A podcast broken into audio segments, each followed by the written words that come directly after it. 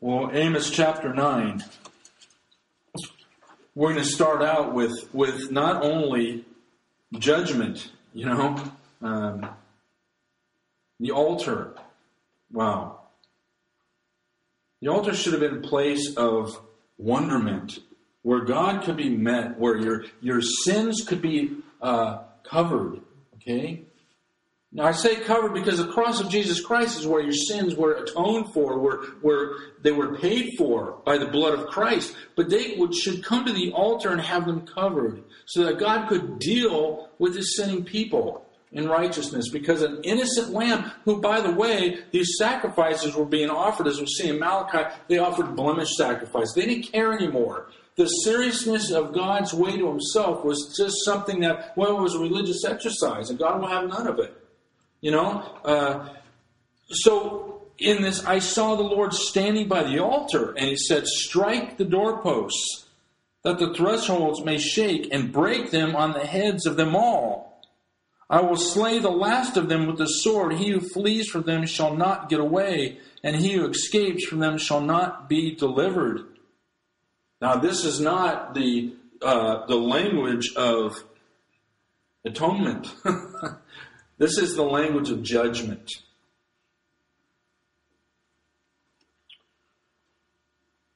Adonai, I saw the Lord, the God of all living, of immense power.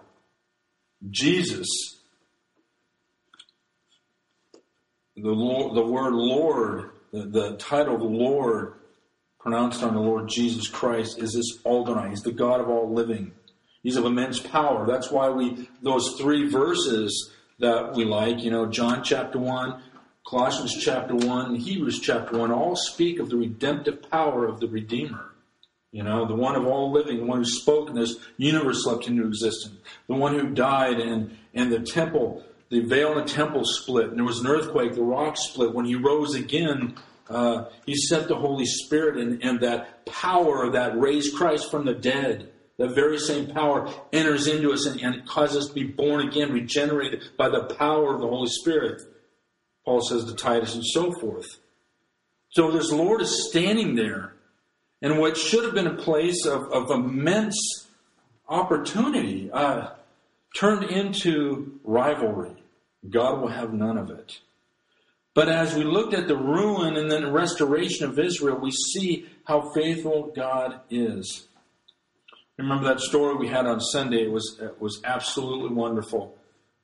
Uh, probably one of the most wonderful stories I've ever heard. They were arguing about how could you your salvation be eternal? How could some decision that you make, something supposed that has happened two thousand years ago, without your intervention, how could that be eternal? How could you keep it? How could it be kept? How do I know? That in let's say I die in 20 years, how do I know that my eternal position is secure? And the one word that came up from I think it was a teenager, I'm not sure, Jesus. That settles the question. Jesus, the Lord of all creation, stands by the altar, which should have been a picture of the cross of Jesus Christ, has now become the place of impending judgment. It's often been said that uh, that I believe it's true. I don't. I can't say the vernacular of it, but you know, you look at the fact that God is going to weep at those who stumble over the cross of Jesus Christ into Christ's eternity. That's how much God loves you. People have all kinds of warped concepts of how you know this afterlife is going to be lived. I can tell you how it's going to be lived. Paul says it in 1 Corinthians 15. You're either in Christ or you're in Adam. All that are in Christ will be saved. All that are in Christ, when Jesus comes back, will go to the Father's house with him. Those that are aren't in Christ will be left behind, looking to judgment. He says uh, in the middle of that verse 1 I will slay the last of them with the sword. He who flees from them shall not get away, and he who escapes from them shall not be delivered. Let's read down a little bit. Verse 2 Though they dig into hell, from there my hand shall take them. Though they climb up to heaven, from there I will bring them down. Though they hide themselves on top of Carmel, from there I will search and take them. Though they hide from my, the sight at the bottom of the sea, From there I will command the serpent, and it will bite them. Verse 4 Though they go into captivity before their enemies, from there I will command the sword, and it shall slay them. I will set my eyes on them for harm and not for good. Wow. You remember Joab? I, you know what? I, I, he's one character of in the Word. I like the guy. Every time I weep about his demise, or every time I read about his demise, I, I want to weep because Joab was so loyal to David. All it took was Joab disobeying the king, and his demise comes. You know, when Joab, he himself not only threw the, the, the dart, so to speak, in, in, uh, in David's son, but he had the people, his armor bearers surround him. Guess what happens to Joab? Remember how he how he loses his life? What was he doing? He was in the temple hanging on the altar. You know? Something tells me if I go in and hang on the altar, God might spare me. Solomon tells his, his men, go in there and strike him down. It's a baron. That, I can't remember the name. Command him, Will you go, go strike him down. God. you know, I was reading a commentary the other day problem with a lot of people is that they have they, they, they kind of ride the fence. They're kind of in the middle of the road, you know. Uh, the Bible is, is is true some places, but maybe not true. I can't I can't quite get my idea around some of it, but some of it you can't help it. You know, I do believe John 14, 6, where Jesus says, I'm the way, the truth, and life. But I really can't understand this this donkey business with Balaam or, or, or this, this whale or whatever it might be. They're always kind of in the middle of the road. Did you know that to the earnest seeker, God will not leave you in the middle of the road? That's how much He loves you. If you earnestly seek God in His Word, He will make sure on the validity of His Word that you won't be in the middle of the road. And you can tell me man doesn't have a free will? Man has a free will. He picks and he chooses what he wants, regardless of the pleading of God. But if we seek the Lord with all of our heart, and look at His Word and seek to understand His Word with all of our heart and to lean upon it, stretch ourselves out on it, God promises we will not be in the middle of the road. We will be on the rock. Jesus said, All those who hear these words of mine, there's two things you can do. If you want to get in the middle of the road and question and not really be committed, you can build your house on the sand of life and when, not if, but when the floods come and everything comes, that house is going to fall. And guess what? He didn't just say it's going to come and just fall. He said, great will be its fall. Or you can go, you can build your house on me. You know how many times David uses the, the Lord as his rock in the Psalms? You build your house upon me, upon the rock, and when, not if, when these floods come, you're not going to be in the middle of the road. You're not going to be wondering which way to go. God will make sure on the validity and the just recompense of his justice, his word that you will be solid. I think when it comes a time of God's judgment, I think the whole universe will realize that God is merciful, He is long suffering, He is patient, but He is also judge. So, he says here in verse 2, 3, and 4 that, hey, you know what? Though you dig into hell or Sheol, therefore my hand will take you. You climb to heaven, I'm going to bring you down. You can hide on the top of Carmel. You know, you can be as religious. You can hide on all the religious places. I will take you from there, and we can just go on and on. And uh, the, captivity, verse four. I'm going to bring you. I'm going to command the sword. You can slay them. I'm going to set my eyes for them harm and not for good. Look at verse 5. The Lord God of hosts, he who touches the earth and it melts. I love the prophets because they'll give dire warning in the midst of mercy, and all of a sudden, bam, the justice and the holiness and the majesty of God comes right out. We are dealing with a God who is so majestic, as Chuck Smith used to say, we must be changed. Our body could not handle it the glory to be revealed. Wow. So verse 5 is the Lord God of hosts.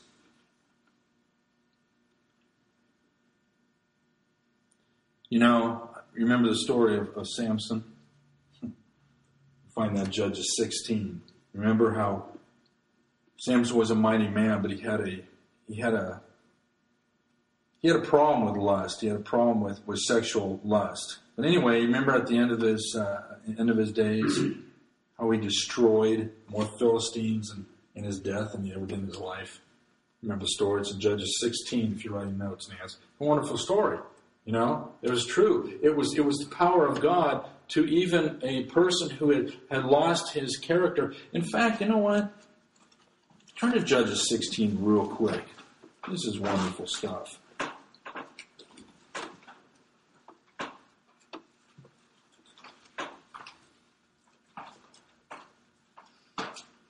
Let's start at verse 18. Just, just read, we'll read down real quick.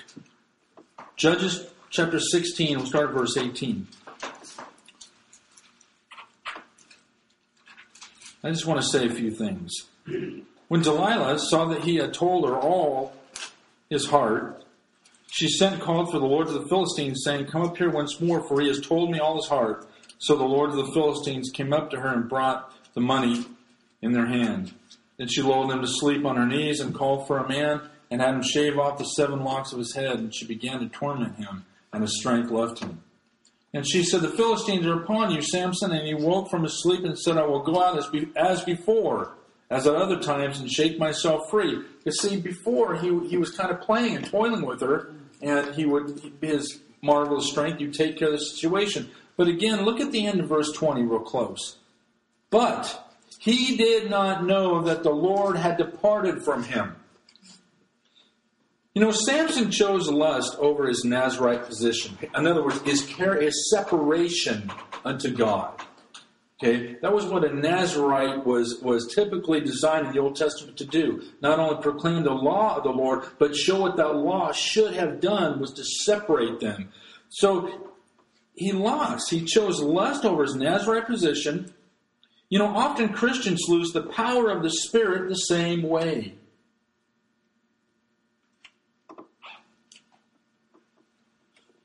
So anyway, as we go on down through the story, verse 21, then the Philistines took him, put his eyes out, gouged his eyes out, took him down to Gaza, bound him with, with fetters, put him in the prison. It began to grow again, his hair. One part of a Nazarite was that they, they the long hair was an approach, so to speak. That was one of their characters, or approach of men. They were separated under the Lord. Cross is a reproach to men. We are to be separate, you know? And, and when, when we're separate to God, and we separate ourselves to God through the power of the Spirit, His Word starts becoming not only a fa- not a famine to us, but a feast to us. Something that, that uh, feeds us every day, something that causes us to grow mature in Jesus Christ, to do His will. So his hair started growing again. Look at verse 23. Now the lords of the Philistines gathered together, offered great sacrifice to Dagon their God, and to rejoice. And they said, Our God has delivered into our hands Samson our enemy when the people saw him, they praised their God, and they said, Our God has delivered into our hands our enemy, the destroyer of our land, and the one who multiplied our dead. So it happened when they were parting, their hearts were filled with merry, and, and so far, verse 25. Look at verse 26. Then Samson said to the lad who held him by the hand, Let me feel the pillars, the support of the temple, so I can lean on them. Now the temple is full of men and women. All the lords of the Philistines were there. Verse 27 about 3,000 men and women on the roof watching Samson perform. We all know that Samson called the Lord. says, Oh Lord God, remember me, I pray, strengthen me. I pray just this once, O God, that I may with one blow take vengeance on the Philistine for my two eyes. Of course, we know the rest of the story. It won't go on out of time. He pushed on the pillars and, and, and the roof came down and that was it. He perished with his enemies. You know, I think a lot of times that when we look at the prophets, we, we think surely that can't be my God. Surely that can't be what's happening today. You know? Um, absolutely. Are we safe and secure in Jesus Christ as Christians? You bet. I have a position that will never be taken away because Christ's blood has been shed. The Bible says that he died once for sin and he lives unto God, and I am in him. I am secure and safe. But yet, I can choose to have sin and come into my life and choose to be stubborn and choose to be rebellious and choose to whine. I was talking to Deanie the other night. I said, if you really think about it, a person that is laden with anger, in fact, we talked after Monday night, a person who is laden with anger, what has he got to be angry about? The Bible says that your anger will fail. Now you stand before a holy God angry? Are you kidding me? There's no room for anger. Righteous anger, yes, because the you know the the holiness of God is being affronted. But anger, there's people that just if they aren't angry about something, they're not happy. It's an oxymoron, isn't it? If there's something not to complain about, they're not happy. God will deal with that. Uh, why? Why would we want to sacrifice that? Separate unto the Lord. That's that's that's what I wanted to look at from that story of Samson and elsewhere. Um, we don't want to be in that middle road. Okay? Why are we looking at these prophets? Why are we reading the Word of God? Because it's the Word of God. You know, not just the New Testament. It's the Old Testament. Let's glean the spiritual honey, if we will, from these from these passages. So let's go on. I know that that it's, it's my time flees from me. So judgment is coming. I'm not going to. I'm, I'm striking the doorpost. Everything's shaking on the slate, and this word is directly pointed from this prophet. I don't care where you go, I'm going to get you there. I know where you're going. Look again, verse 5. The Lord of hosts who touches the earth and it melts, and all who dwell there mourn. Back in Amos chapter 9, verse 5. all who dwell there mourn. All of it shall swell like the river and subside like the river of Egypt. Verse 6 He who builds his layers in the sky and has founded his strata in the earth, or his position in the earth. Look at this. Who calls for the waters of the sea and pours them out on the face of the earth. The Lord is his name.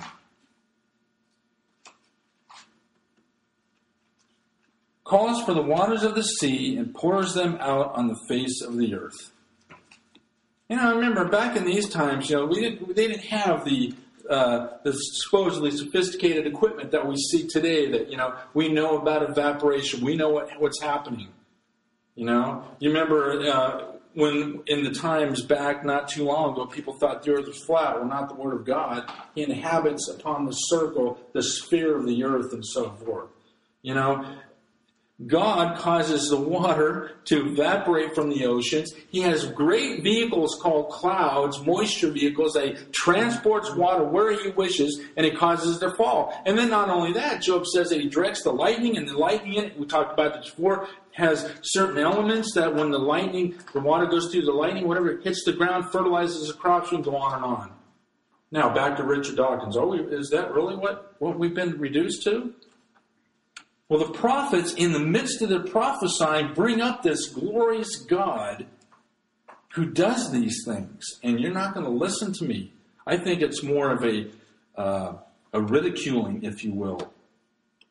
The people that were called by God's name, the Jews, were turning from that to religious paganism, to idols that can't speak, that can't stand, that can't smell.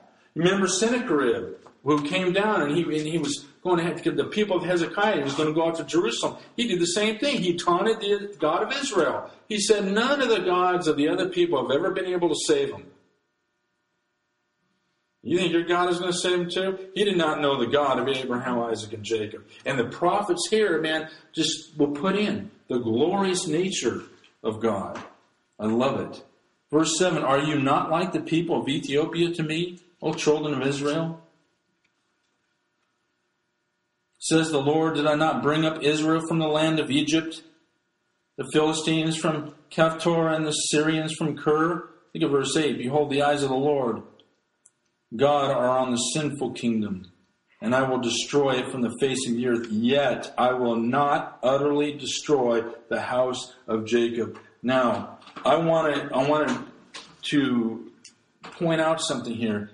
This right here in verse 8, this latter part of verse 8, yet I will not utterly destroy the house of Jacob, starts a strain of, of prophetic, this is actually a continuation, the strain of prophetic utterances that God, yes, will punish Israel drastically. And I got a beautiful quote from David Levy, who he took the time to uh, go through some of the, the eras and anti Semitic uh, punishment of the Jews. Uh, it was phenomenal.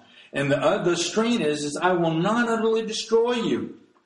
You know, we go to Obadiah and we get there, Edom, Edom as a people, as a whole people, are, are perished. Nineveh, as a people, as a place, perished. But God has said, even though I severely punish you, I will not ultimately destroy you. Wow. That is prophetic strain through the prophets that is trying to be destroyed even by professing Christians today.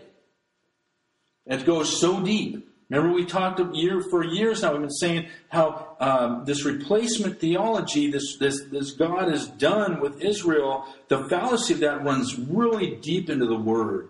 It's like a bad root canal, you know. I had this explained you know, too long ago. It's great.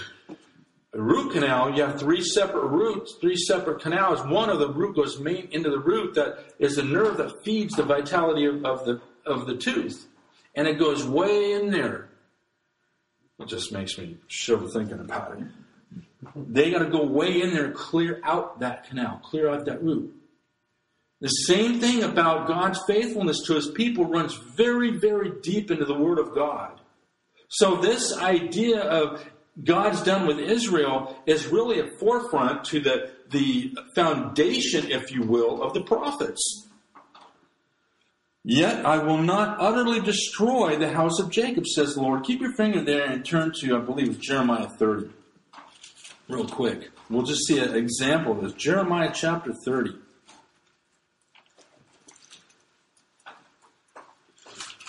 Wow. Jeremiah is a wonderful, wonderful book. We'll start at verse 10. We'll read verse 10 and 11. But let Jeremiah 30, verse 10. Therefore,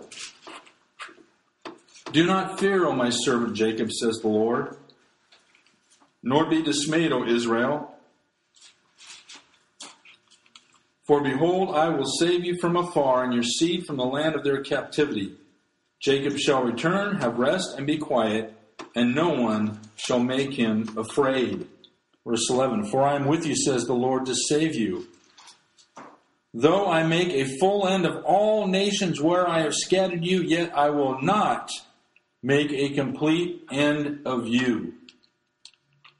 And of course, we know that, that Jeremiah has had specific, direct uh, um, pronouncements, if you will, of God saying, uh, you have to do the impossible before Israel will cease from before me. Okay, remember uh, Jeremiah 33 or something about, you know, the, the waves and the sun and the stars. You know, if you can take those away, if you can do the impossible, things that only God can do, if you can do that, only then am I going to take Israel away. In other words, you will never do that. And he goes one step further. He says, if you think you can measure the span of the earth, and the understanding it took and the foundations of it, again, something you cannot do, only I can do, then and only then will Israel cease from being a nation before me. So this, this whole prophetic strain, is, are the prophets true? Absolutely. Absolutely. God's going to prove that over and over and over again. That's why I'm excited about going through these minor prophets. Wow. Verse 9 says, For surely I will command, back in Isaiah 9, I'm sorry. Verse 9, For surely I will command and will sift the house of Israel among all nations. As grain is sifted in a sieve, yet not the smallest grain shall fall to the ground. Wow. You know, God is so intimately in love with you. You know, I think that's one of the things that if the devil can't get your soul, which he can't, he's going to do a number of things. But I believe one thing he's going to do is, is try to get you to question how much God really loves you. how much he really cares about you. How much does he really look at your life? Does he really care about your life? Does God care about my life? He cares about every iota of your life. Every breath that you take, he gives to you. Wow. He says again in the end of verse 9, Yet not the smallest grain shall fall to the ground. Look at verse 10. All the sinners of my people shall die by the sword, who say the calamity shall not overtake or confront us. Wow.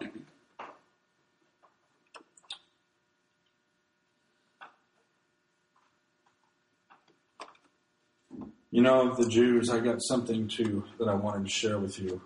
Um, I love doing, you know, part of, of what I love to do, um, and and praise God, you know, this the Lord allows me to do it um, through a series of circumstances is to allow me the time to research some of the stuff that not only is ammunition to understanding the prophets, but understanding how severely God has dealt with his people. And that is going to be the wonderment of it. The Jews are, are the wandering Jews of the world, but God is going to bring them back. So when we look in this thing, again in verse 9, for surely I command and will sift the house of Israel among all nations, will sift the house of Israel among all nations as grain is sifted in a sieve. God is going to deal with them very meticulously. I want to read you something and, and just listen to some of this research and some of the way God has done this. Just sit back and listen to this. I hope you enjoy it as I did. God would use this purifying process we're talking about here to protect and spare Israel. Israel has indeed been sifted throughout the nations for some 19 centuries. As satanically obsessed leaders have attempted to destroy the Jewish people. In AD 135, way back, the, the Roman Emperor Hadrian overtook Jerusalem and persecuted the Jews. He posted edicts against the practice of Judaism, and any infringement brought the death penalty. Jews were barred from Jerusalem and trying to enter the city were killed. During the first crusade of uh, 196, that's 1096, Jews were branded as enemies of Christendom. 12,000 were killed along the Rhine River in Germany. In 1181, King Philip of France banished the Jewish people from his country, stripping them of their, of their land and their houses. In 1189, at the coronation of Richard the Lionheart, persecution resulted in most Jewish houses in London. Do you know that?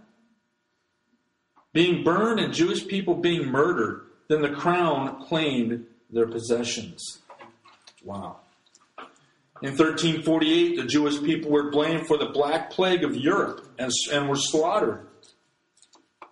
In Germany alone, almost 12,000 Jewish people were killed. In 1478, the Spanish Inquisition broke out, and in 1492, did uh, Columbus sail the ocean blue? That's what, what, what we all learned. About 300,000 Jews were banished from Spain, and many more killed. In 1520, they were banished from Naples, Genoa, and Venice, Italy. In 1794, Jews were restricted in Russia, and Jewish men were forced to serve 25 years in the Russian army. By 1903, renewed restrictions were levied against the Jewish people, and frequent uh, pogroms or massacres. Pogroms, wow. That's massacres, broke out as the Russians destroyed many Jewish villages. The worst Holocaust to come on the Jewish people took place between 1933 and 1945, when six million died at the hands of Hitler's Nazis, as he cruelly and systematically superintended over the destruction of European Jewry. Yet, despite all this suffering, the Jewish people have survived. In fulfillment of Amos's amazing prophetic forecast, listen to this, and I'll, and I'll close with these. Net, not, I'll close this quote here these next two paragraphs. This is very interesting, I think.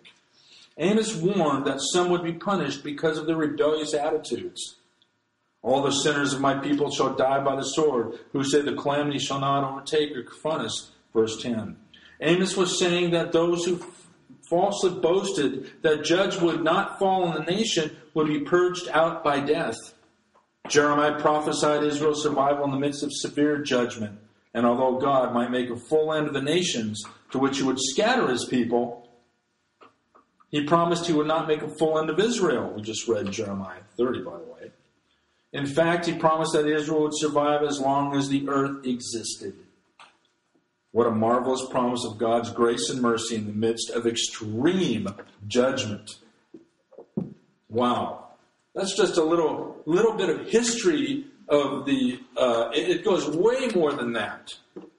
Um, of the persecution of the Jews, the anti-Semitic. Uh, even in my own family, I remember I had a, a family member years and years ago who uh, was anti-Semitic. It, it was everywhere.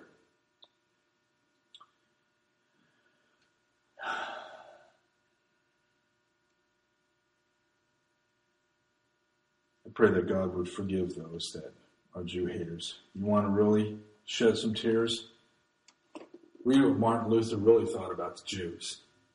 Read what he really did later on his life about the Jews and what he thought about them. And yet we hail him as a great reformer and a great this and that. Well,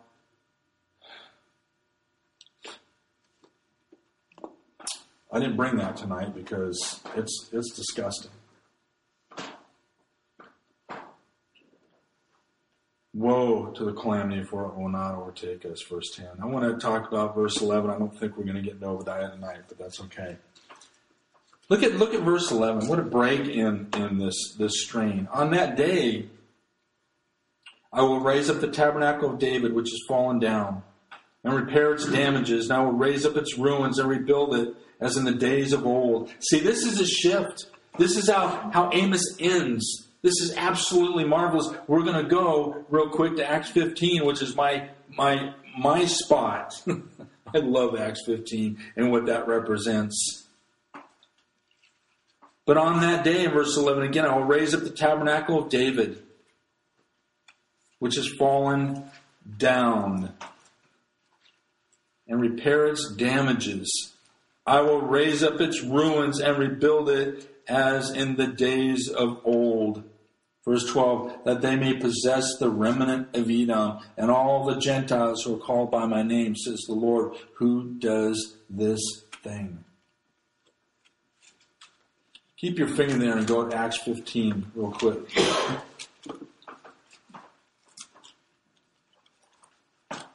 This is exciting. Wow. This is this these are the days.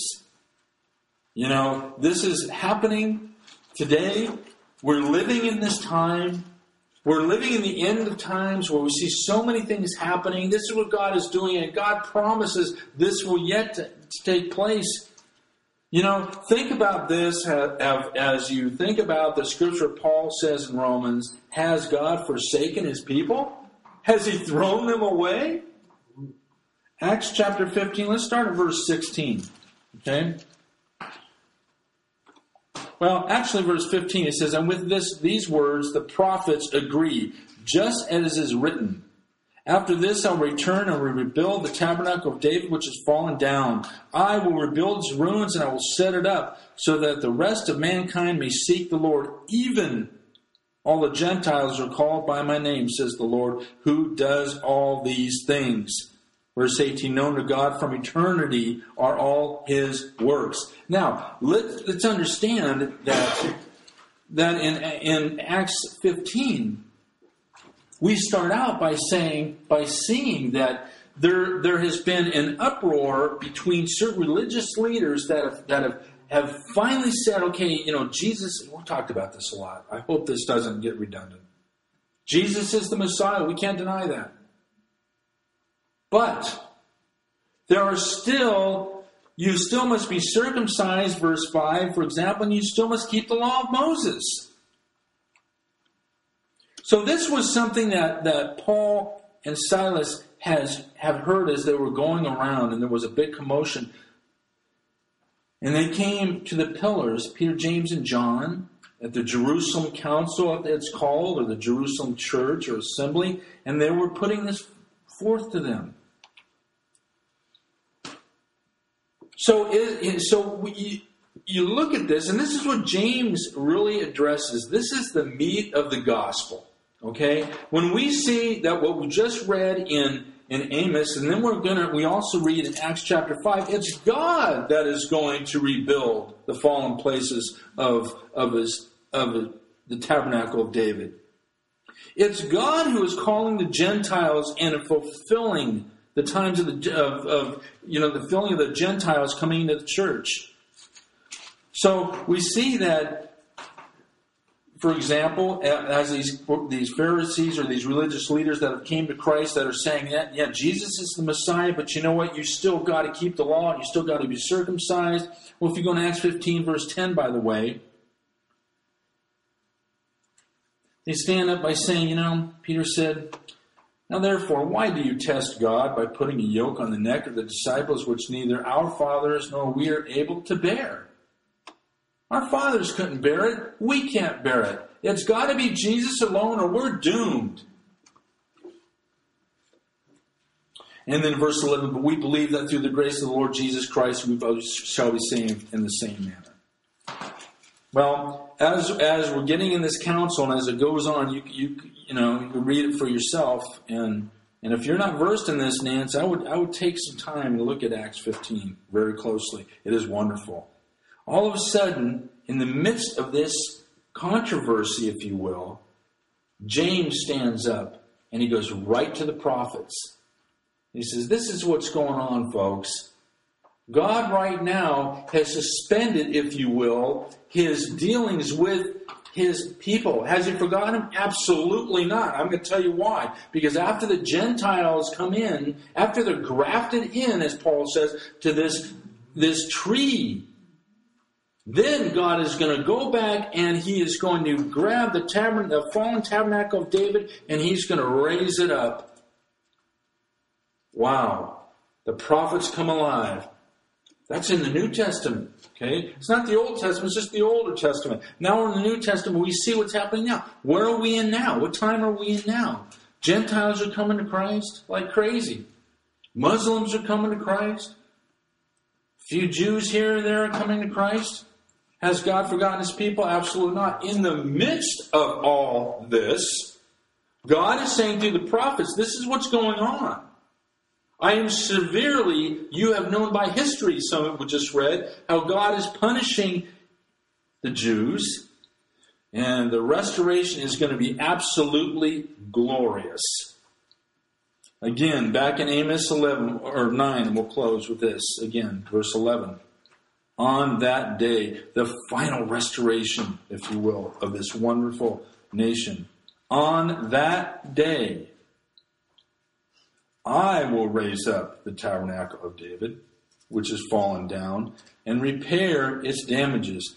I will raise up its ruins and rebuild it as in the days of old, that they may possess the remnant of Edom. Now, hold your finger there. Go right over to Obadiah. Look at verse 19. Just flip over Obadiah, verse 19. It's simply, the south shall possess the mountains of Esau and the lowland shall possess Philistia, and they shall possess the fields of Ephraim, and the fields of Samaria. Benjamin shall possess Gilead.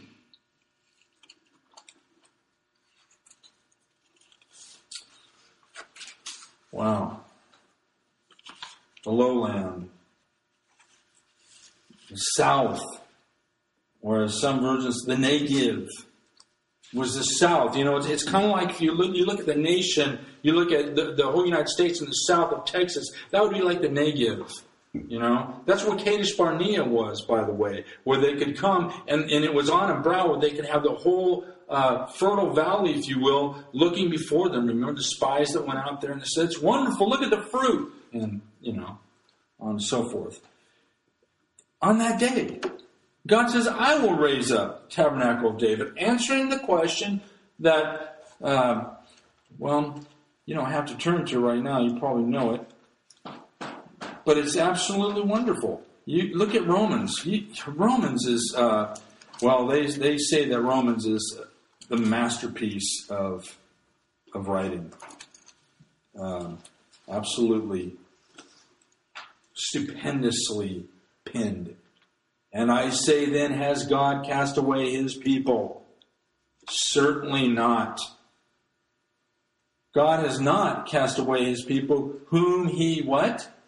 Foreknew. Whom he foreknew. Now, if you want to go a little step further here in the faithfulness of God, let's go over to First Peter. Uh, if you want, if not, just listen to this. God is not going to cast away his people whom he foreknew. It's God's foreknowledge. Look at what Peter says about us. And remember, keep this in understanding of the faithfulness of God. To the pilgrims of the dispersion of Pontus, Galatia, Cappadocia, Asia, and Bithynia, elect according to the foreknowledge of God, the Father, in sanctification of the Spirit and obedience of the sprinkling of the blood of Jesus Christ. God has not only not only forgotten his people, he has not forgotten his people. He is going to pick it up again, but his assurance of doing that is our assurance because we are grafted in as wild branches to the olive tree. And we don't support the root, but the root supports us. So, an understanding of the prophets, an understanding of the, of the Abraham covenant, an understanding how God is dealing with his people in light of what's happening to us not only now but in the future, just opens up the Bible in a new and living way. We are confident people. Wow, this is a living document. Wow. But look at verse 12 back again in, in Amos 9 12 real closely. That they may possess the remnant of Edom.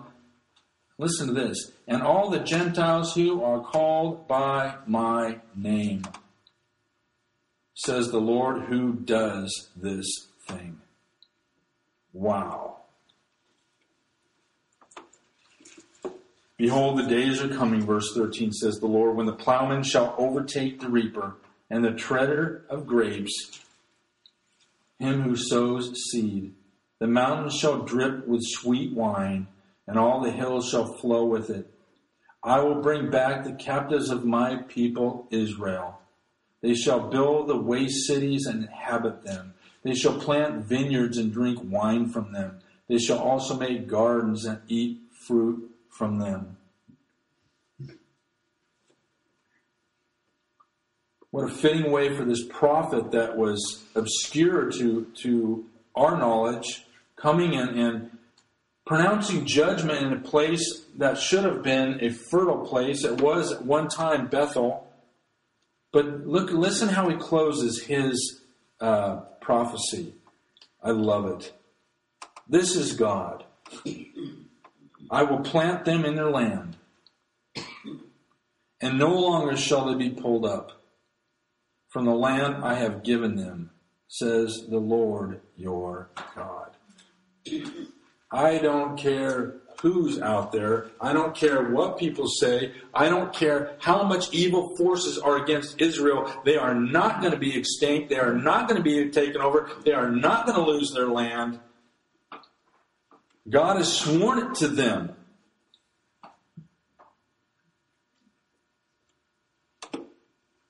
You know, these times for me uh, are these are the pinnacle of Sundays. You know, because when we talk about, you know, we go through the New Testament, we read the Psalms, we're going line by line, we learn about our position in Christ. But, you know, when we look at the prophets, I'm only thankful. That's all I can say is that just being thankful that God shows me his absolute trustworthiness and his character. Um, an unknown poet wrote this, and I will end with this. Scattered by God's avenging hand, afflicted and bemoaned, sad wanderers from their pleasant land, the Jew has now come home. That's the declarating, crowning fact of this last part of Amos. Wow. I think that there is no other place on this earth that we can get such solace about what's going on, especially over in the Middle East, as, as the prophets. next week when we go through this brief uh, prophet Obadiah. Obadiah. Who? What? What? What is? Who was Obadiah? What did he talk about? Well, he's much like Nahum. He, he prophesied about the destruction of Edom. Who is Edom? Edom is descended from Esau, the brother of Jacob, remember? His father was Isaac. And I'll read this just to whet your appetite, and we'll uh, we'll continue this tomorrow. The struggle that began in the womb of Rebekah. And you can find that in John, or excuse me, Genesis 25. It elevates to the struggle between their descendants, the Edomites and the Israelites. First, Edom refused to aid Israel in the wilderness. We find that in Numbers 20 and elsewhere. Second, later during the time of Israel's invasion, probably by the Philistines, but also plotted the destruction of Jerusalem in 586 BC, and we go on and on. We'll talk about this. Uh, the Bible is, is constructed in such a way that if we would set aside our preconceived notions and look at the facts, it is irrefutable. You know, one of the irrefutable things about God is descendants, bloodlines. Um, wow. So. Cam, would you pray, please? Thank you, God, Father, for the persistent thread that runs through your mm-hmm. faithfulness uh, through all the Old Testament and the prophets, faithfulness to Israel, which uh, expresses also your faithfulness to us forever and ever. We thank you for the Bible that it all fits together. It gives us a worldview that is consistent with your plan for the ages. We thank you for uh, Jesus Christ, our Savior, who uh, at, the, high point in history, uh, gave his life mm. so that we might be saved. We thank you his name.